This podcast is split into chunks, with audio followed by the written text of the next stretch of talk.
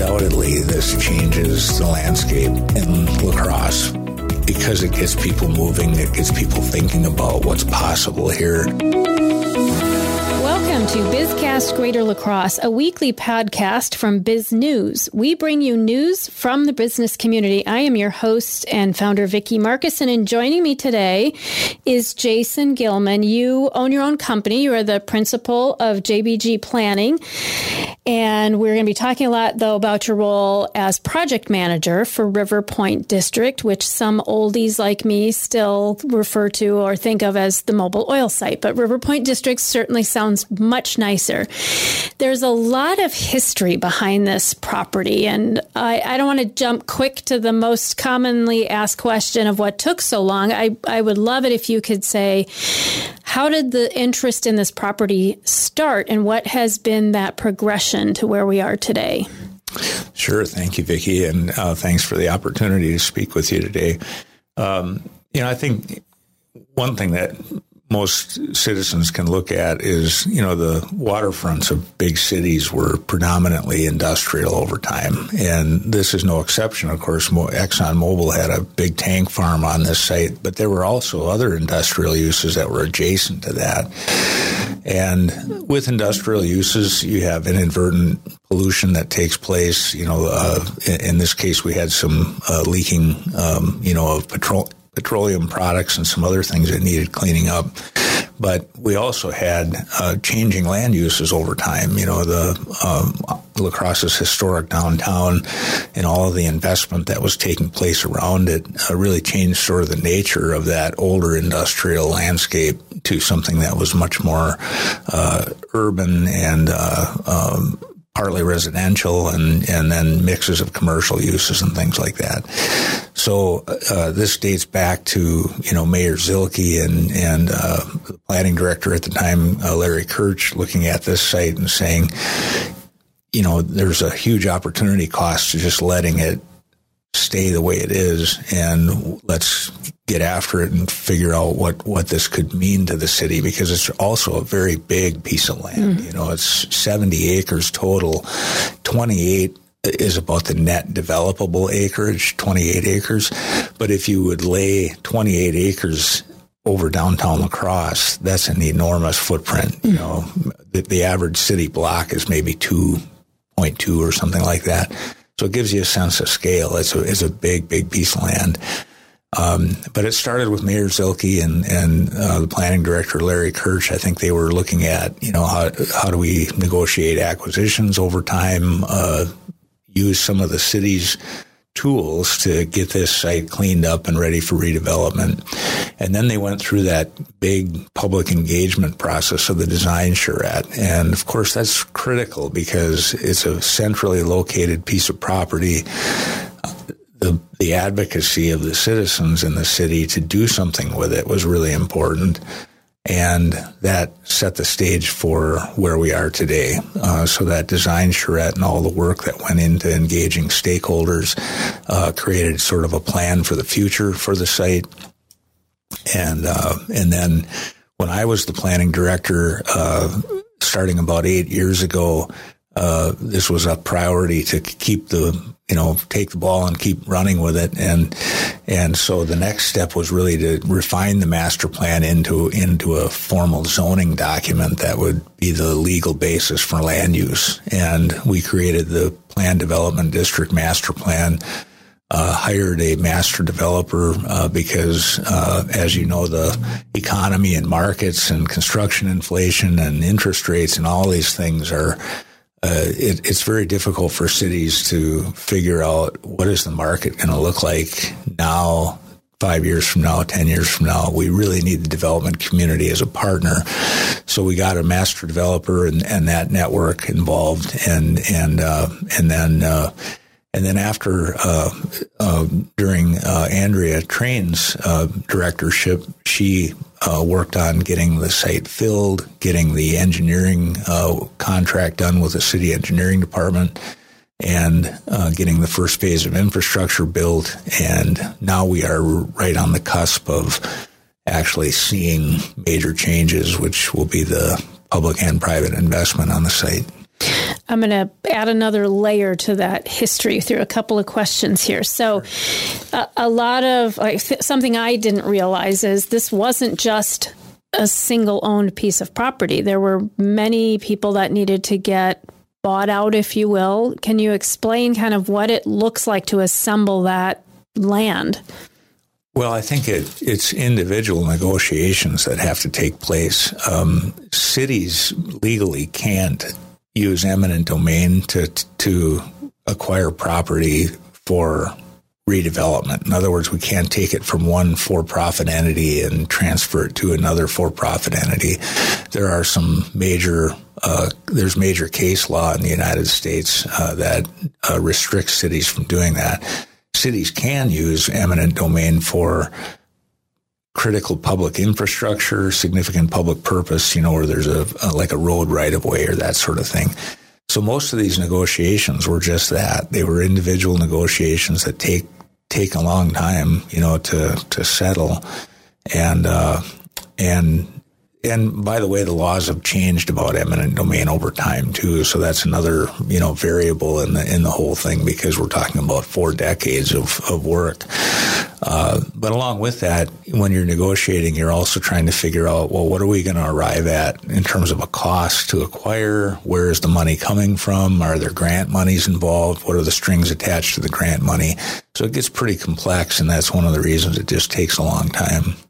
And in the meantime, the pain point and the, the risk, if you will, uh, is you're purchasing privately owned property that's paying taxes in.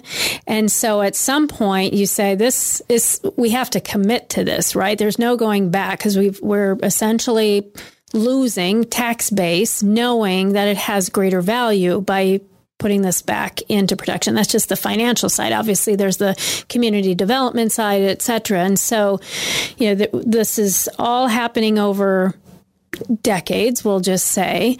There's the cleanup of the property. Can you talk about what gets put into cleaning up a property like that? Yeah, there's, uh, well, there, there are, um, federal and state guidance on what needs to be cleaned up or what can be cost effectively cleaned up. There are certain things that are not cost effective, like, for instance, it's not uncommon to have petroleum in soil and groundwater in cities. Um, but there are other things, uh, and I'm not. I, I don't want to guess what the list was on this site because I don't have that document in front of me. But uh, if you if you would look at any major metropolitan site in an old industrial type of setting, you might have things like industrial solvents, or you might have, you know, uh, uh, um, PCBs or other things that might have, you know, uh, been involved on a site. And and a lot of times that's the kind of stuff that the the uh, there's a cost of effective way of getting rid of it and treating the soil and getting the, the bad soil out and good soil put back in. So I think that's basically what the city did years ago is they got guidance from state and federal sources as to what needed to be cleaned up. Uh, they went through that phase one and phase two environmental analysis to figure out what we were dealing with. So they, there was a consultant involved that did soil borings to figure that out. And then we looked at what are the best financial strategies to get the getting the cleanup done. But I think you know you're, you're you made a good point, and that is that from a policy perspective, cities have to decide at some point is it worth it to do all of this? Mm-hmm. And, you know what what does 28 acres in the heart of our city what's the potential of that? And then what's the opportunity cost of not doing anything? You know how long does it sit empty? So that that's a big policy decision that you know the leaders need to make. And there's benefits. I, I know this from working with a north side business that has contaminated land of the like it has to be unused for a certain time period to qualify for certain grants. And so where I'm going with this is oftentimes when there's contaminated land, it is financially not viable for a private business or developer or property owner to do that work because the city qualifies for certain funding, correct? Yeah, absolutely. I mean, when you think of a typical development, there is this bundle of development costs that kind of come with the site. On the lowest end, it might be development that they call shovel ready, mm-hmm. where, where, you actually have access to utilities and the soil is good and you don't have any unknowns, you know, underground and that sort of thing. Uh, but on the urban side of things, oftentimes you're dealing with demolition costs, uh, you know, cl- cleaning something up that, uh, you know, whether it's an old asphalt parking lot or pollution or assembling land and the cost of just uh, getting all of that done, getting the zoning done. So there can be a big bundle of development costs in an urban site and cities are usually in a better place to handle that because the developer has to handle all of the other stuff, the construction inflation, supply chain issues, timing, uh, the market, you know, all of that. And uh, so it, it, it, a lot of times you'll see on these urban sites the a true public-private partnership type of uh, uh of uh, a scenario unfold because of that. So in the in the meantime, between acquiring all of this land and the, and the here and now, the RDA was created. Can you explain the RDA, the purpose that it has? Yeah, the the uh, redevelopment authority or RDA, um, and there's also something called a CDA or a community development authority that the statute allows for. Uh, CDAs tend to be a little bit more housing focused. RDAs tend to be a little bit more just general redevelopment focused, where you have mixed use or other you know things going on. But uh, the, the, city of La Crosse had a redevelopment authority long before River Point District. There were a number of redevelopment areas in the city, like the area that LHI and the, and the Weber Group uh, invested in. But they're they're enabled by state statute. Uh, it's a independent corporate body that the city can put in place to help streamline the very difficult and complex uh, nature of urban redevelopment. So they uh, they tend to be a, a, group of people that are uh, appointed by a mayor or the council, uh, and then they have uh, they in order for them to act within a city, they they have to have a resolution that identifies that the area that they're working in complies with the state's definition of a redevelopment area. And that's usually things like blight and vacancies and, you know, all of the definitions of blight, which is pretty broad. And then they have to have a redevelopment plan in place for them to act. Uh, so all of those are sort of prerequisites for an RDA to act.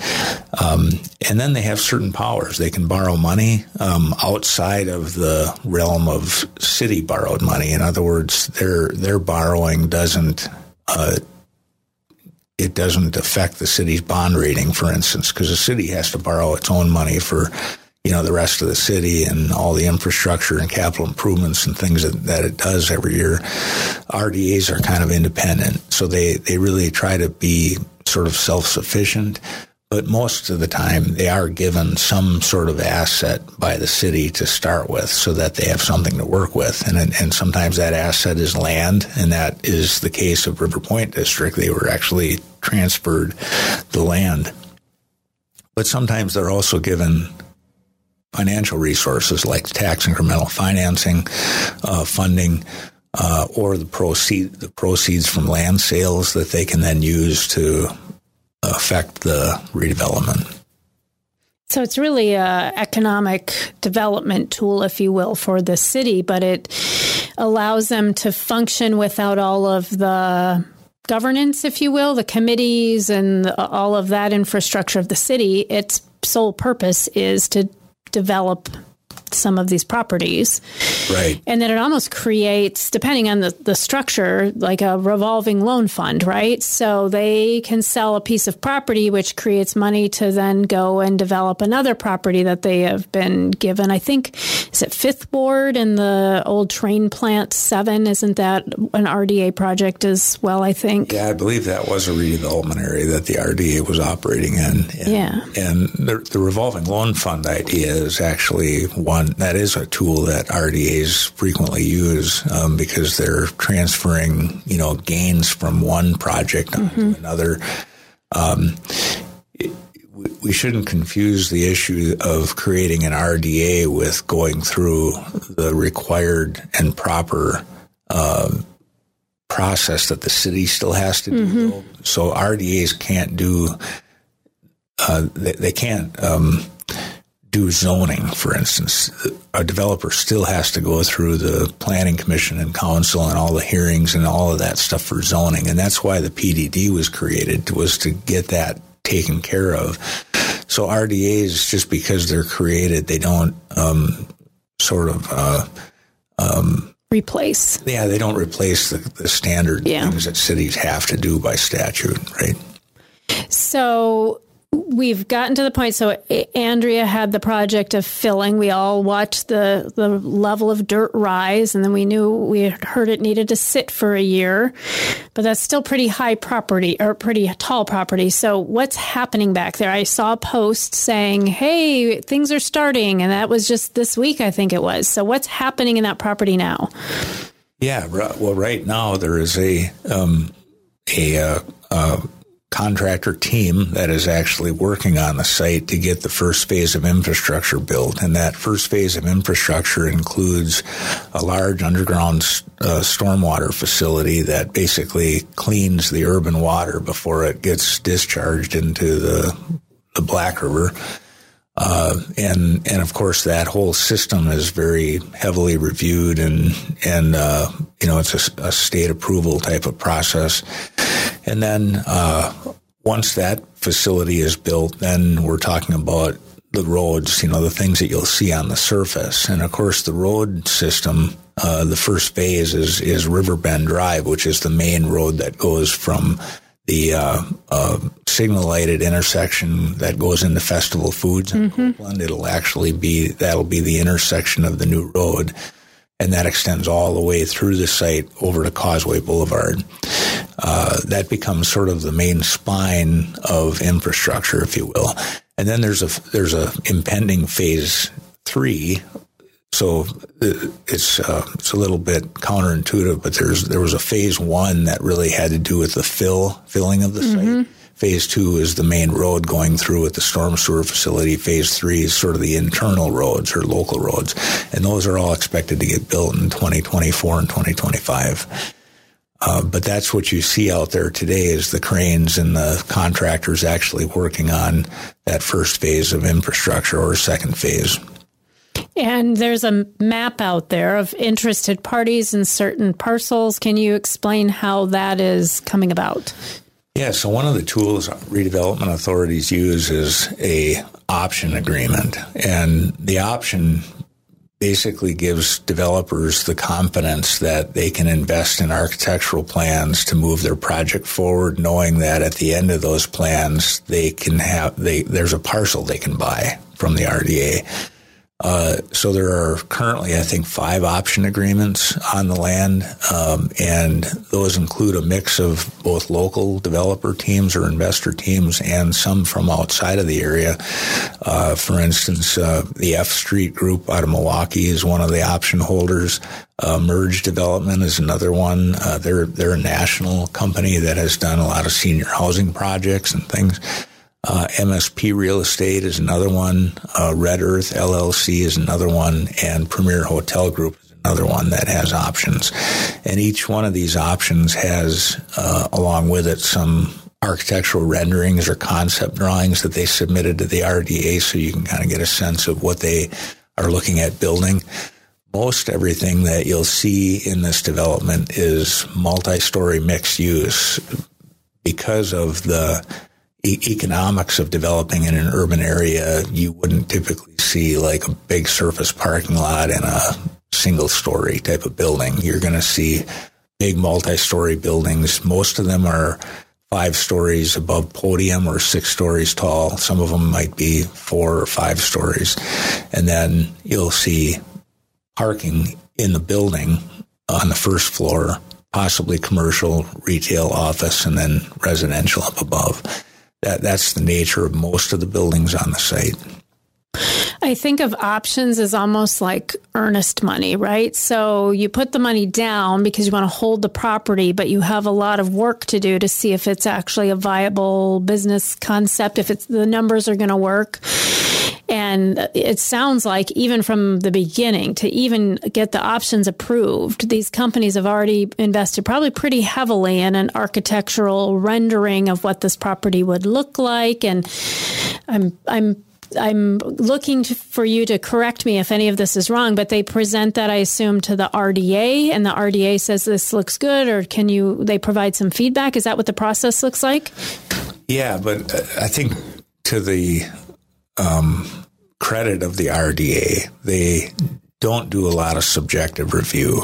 The they want to know that the the plans are compliant with the plan development district master plan, which is really the design standards for the development and the land use standards for the development. So as long as they know that they're complying with those things, it takes a lot of that subjective review off the table, which is really great for the developers too, because then they don't get put into kind of a gauntlet or a guessing game. You know, what are the what is the city going to want? What you know, and uh, um, so even though they're presenting conceptual drawings to the RDA, most of the time, as long as it complies with the PDD document, it's good to go. Um, there might be some unique aspects of the development that the developer wants to communicate to the RDA, and they might have a dialogue about that. Uh, but uh, but it's a pretty streamlined process. That also explains why a bunch of single family homes don't financially make sense for that property. Right, because you, you know, in a typical development pro forma, I mean, a developer has the expectation of a certain internal rate of return, which mm-hmm. is, you know, based on the time value of money. So they, they have to look at how much is this costing me in terms of real estate and actual development costs. And then can I, with the, with the net operating income from rent or sale of property, am I is it working? You know, are the investors interested in it? And in urban areas, you need density mm-hmm. for that to work. And especially today with construction inflation at record highs and, you know, yeah, that's the piece that a lot of people I think don't understand is while that piece of property sits, there's a cost to that developer because those option agreements expire, right? So they're doing all of this research in the background, trying to make the numbers fit and um, seeing what they can deliver on and where there's a gap and how they fill that gap in financing.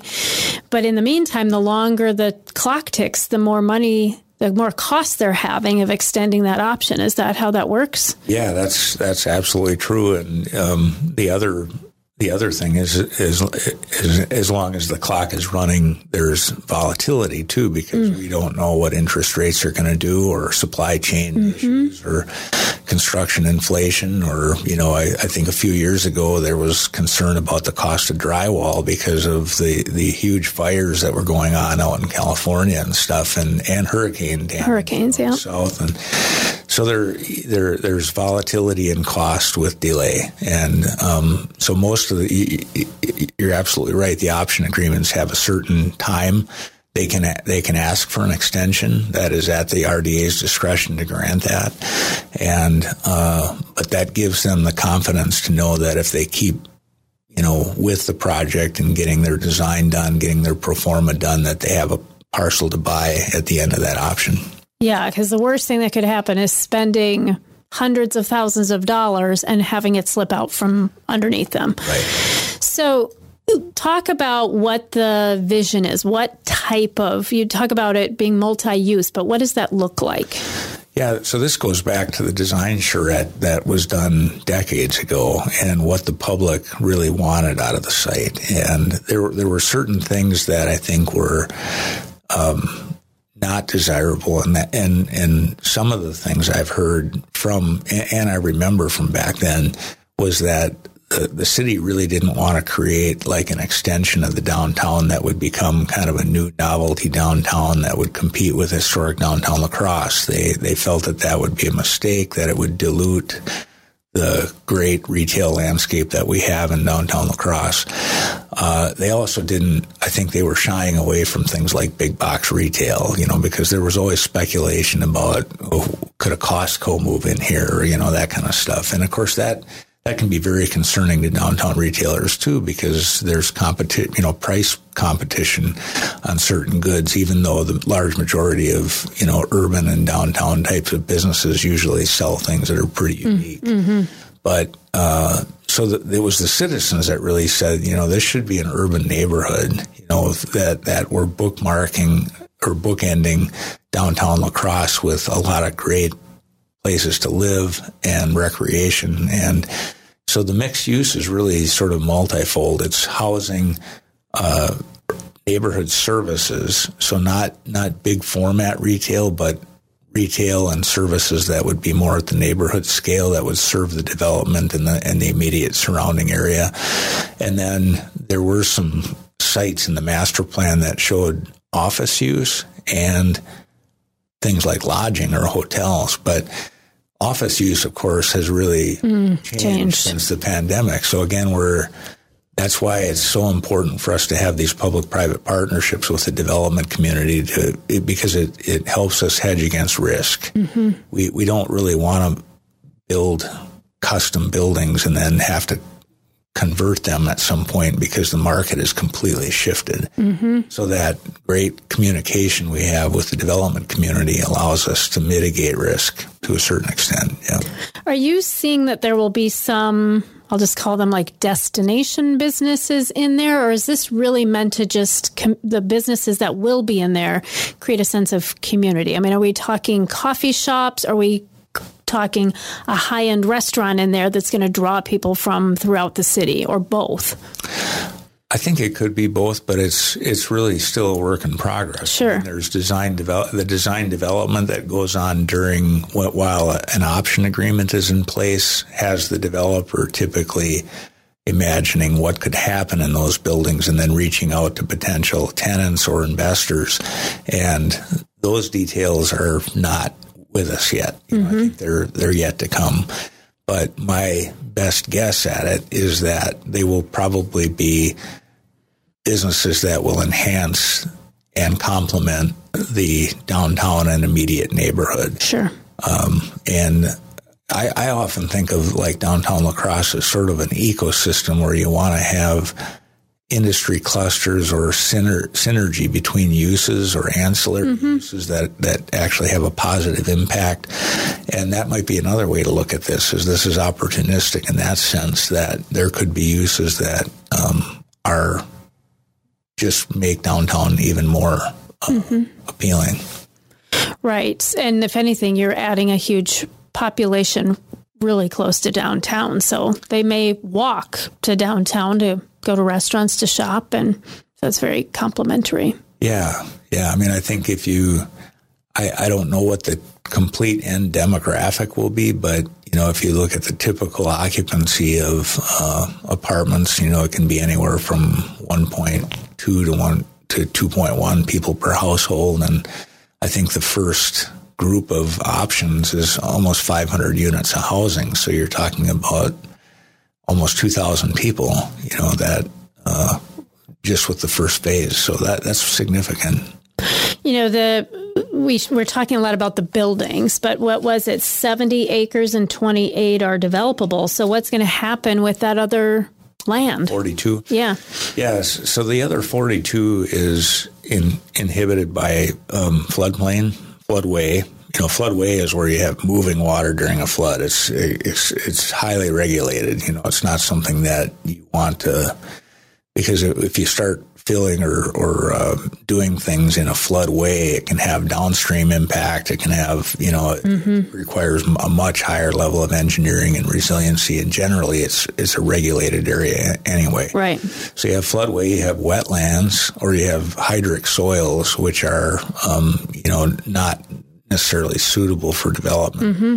But wetlands play a really important role in the environment too, and uh, and then you have recreational space, uh, which is articulated in the Charrette Master Plan that the Parks Department is working on with the University of Wisconsin La Crosse students uh, mm. to create kind of a, a, a great new you know destination park, and um, and uh, And then you have the land management piece too, which, you know, I think the Friends of the Marsh and other groups that have been very, you know, have, have had a leadership role uh, in certain areas and have looked at spaces like that, recognize that making sure that we don't have invasive species and that we're doing things that are complementary to the river system and that, that land management can be very, very important.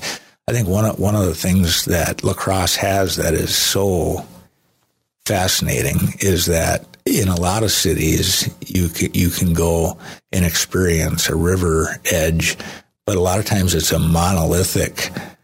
It can be old industrial areas that you can't even access, but it can also be a very monolithic type of experience, like a levee or a, a, a hard edge.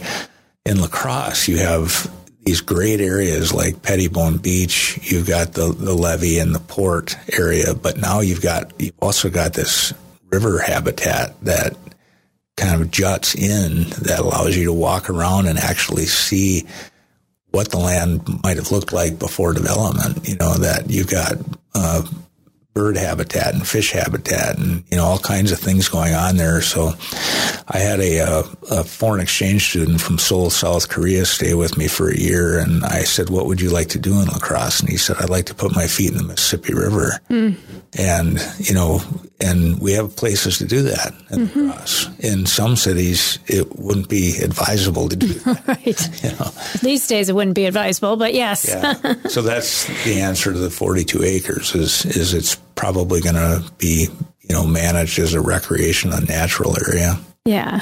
And, and, my reference was to the flooding. So you had shown me the picture from, well, well, back then it was actually the Mobil Oil site, 1965, that historic flood. We're already talking about sandbagging, I know, for this flood, but, but being able to predict, if you will, the, the river and the impact, because that was mostly flooded in the 1965 yeah. flooding. Yeah. Um, and, you know, we have to be cognizant that things change over time. So the work that the engineering department did in Andrew Trane and, you know, getting that 300 thousand cubic yards of fill put on the site, and now the engineering to actually make it flood resilient is really important um, because things are changing, not just in terms of you know, the precipitation data, like high, high intensity, short duration rainstorms that create lots of runoff.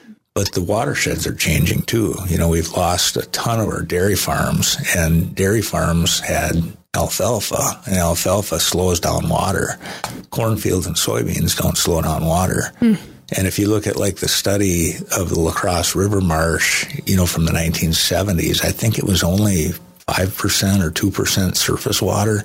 And now look at it today, you know, it's like a gigantic lake. So things change over time and you just have to make sure that you're considering long-term resiliency on these sites the things you know about alfalfa and corn and, and soy and runoff. And so, what are we going to see here in the next year, in the next like year two, year three? What do you anticipate we're going to see with River Point District?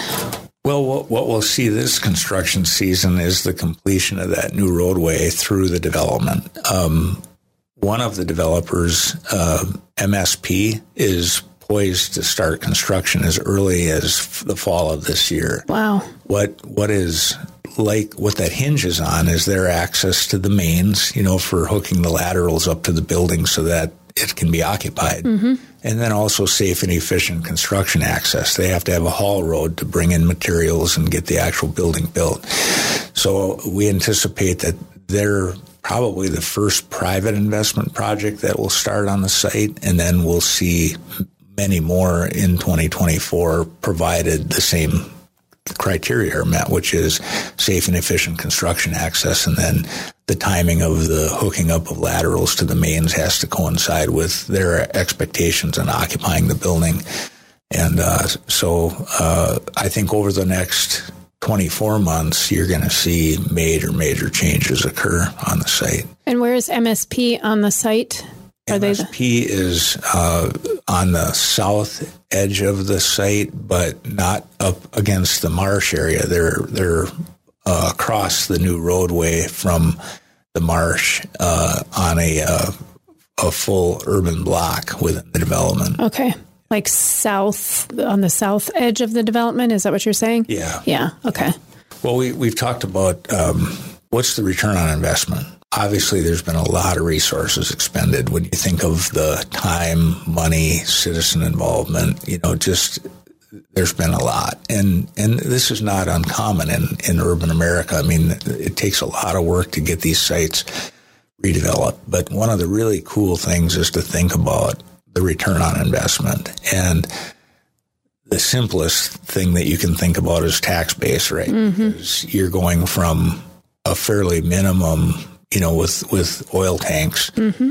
to something that has huge vertical investment and mm-hmm. probably is going to land somewhere between 200 and 300 million dollars in new tax base. Wow. In terms of what that pays the city annually, you know, 200 million would be about 5 million dollars in annual tax revenue to the city, which is big. Mm-hmm. You know, the city spends I think 8 million a year on its capital improvement budget. Mm-hmm. So five million in revenues is actually a really big number. Uh, and but there's so much more beyond tax revenue. You know, mm-hmm. when you think about us solving for affordable housing in the community. You know, the fact that this is going to have a variety of different housing styles and, and a strata of different pr- price points that give people opportunity, especially in a tight housing market. There's a huge ROI there. There's also um, an ROI on the on the whole health, public health side of things because you're extending trails, recreation space, uh, bikeability, walkability, public transit, economic security for people, social events like music venues and yoga studios and things where people can get together. And that's important to our physical and mental health. So there's a big ROI relative to health on the site. And uh, so I've always broken it down into, you know, social, environmental, economic, and cultural return on investment. And the environment, environmental return on investment, you know, is somewhat obvious. You know, we're taking a an old industrial site that had some pollution and turning it into something that has clean clean water discharge and is putting a, a, a larger population on a urban piece of land where there's already a major investment in infrastructure. We're not building out in on cornfields, you know, mm-hmm. and and sprawl that kind of thing. And we're putting people where they actually have closer access to services, where they're not commuting, with, you know, and and all that. So there there's so much in terms of return on investment that you can think about in a project like this, and I think that is something that the citizens in the city should feel good about. There's a secondary piece to this, though, which is it's the it's the other ripple effect, right? So you have construction happening, and there. So if it's um, housing, so obviously it's the construction of that tangible housing. They're going to be buying furniture, appliances. There's going to be things going into the businesses that are there. Like there's just purchasing that happens with that construction. But then I also look at it and go, those people are moving to that space from somewhere, and that frees up housing somewhere else. And so it just gets people moving, and that's a positive thing for our for our community. Yeah, that's a very good point, Vicki. I there's some aspirational things relative to this development that were envisioned by the citizens and by policymakers over time. And it, undoubtedly, this changes the landscape in La Crosse because it gets people moving, it gets people thinking about what's possible here.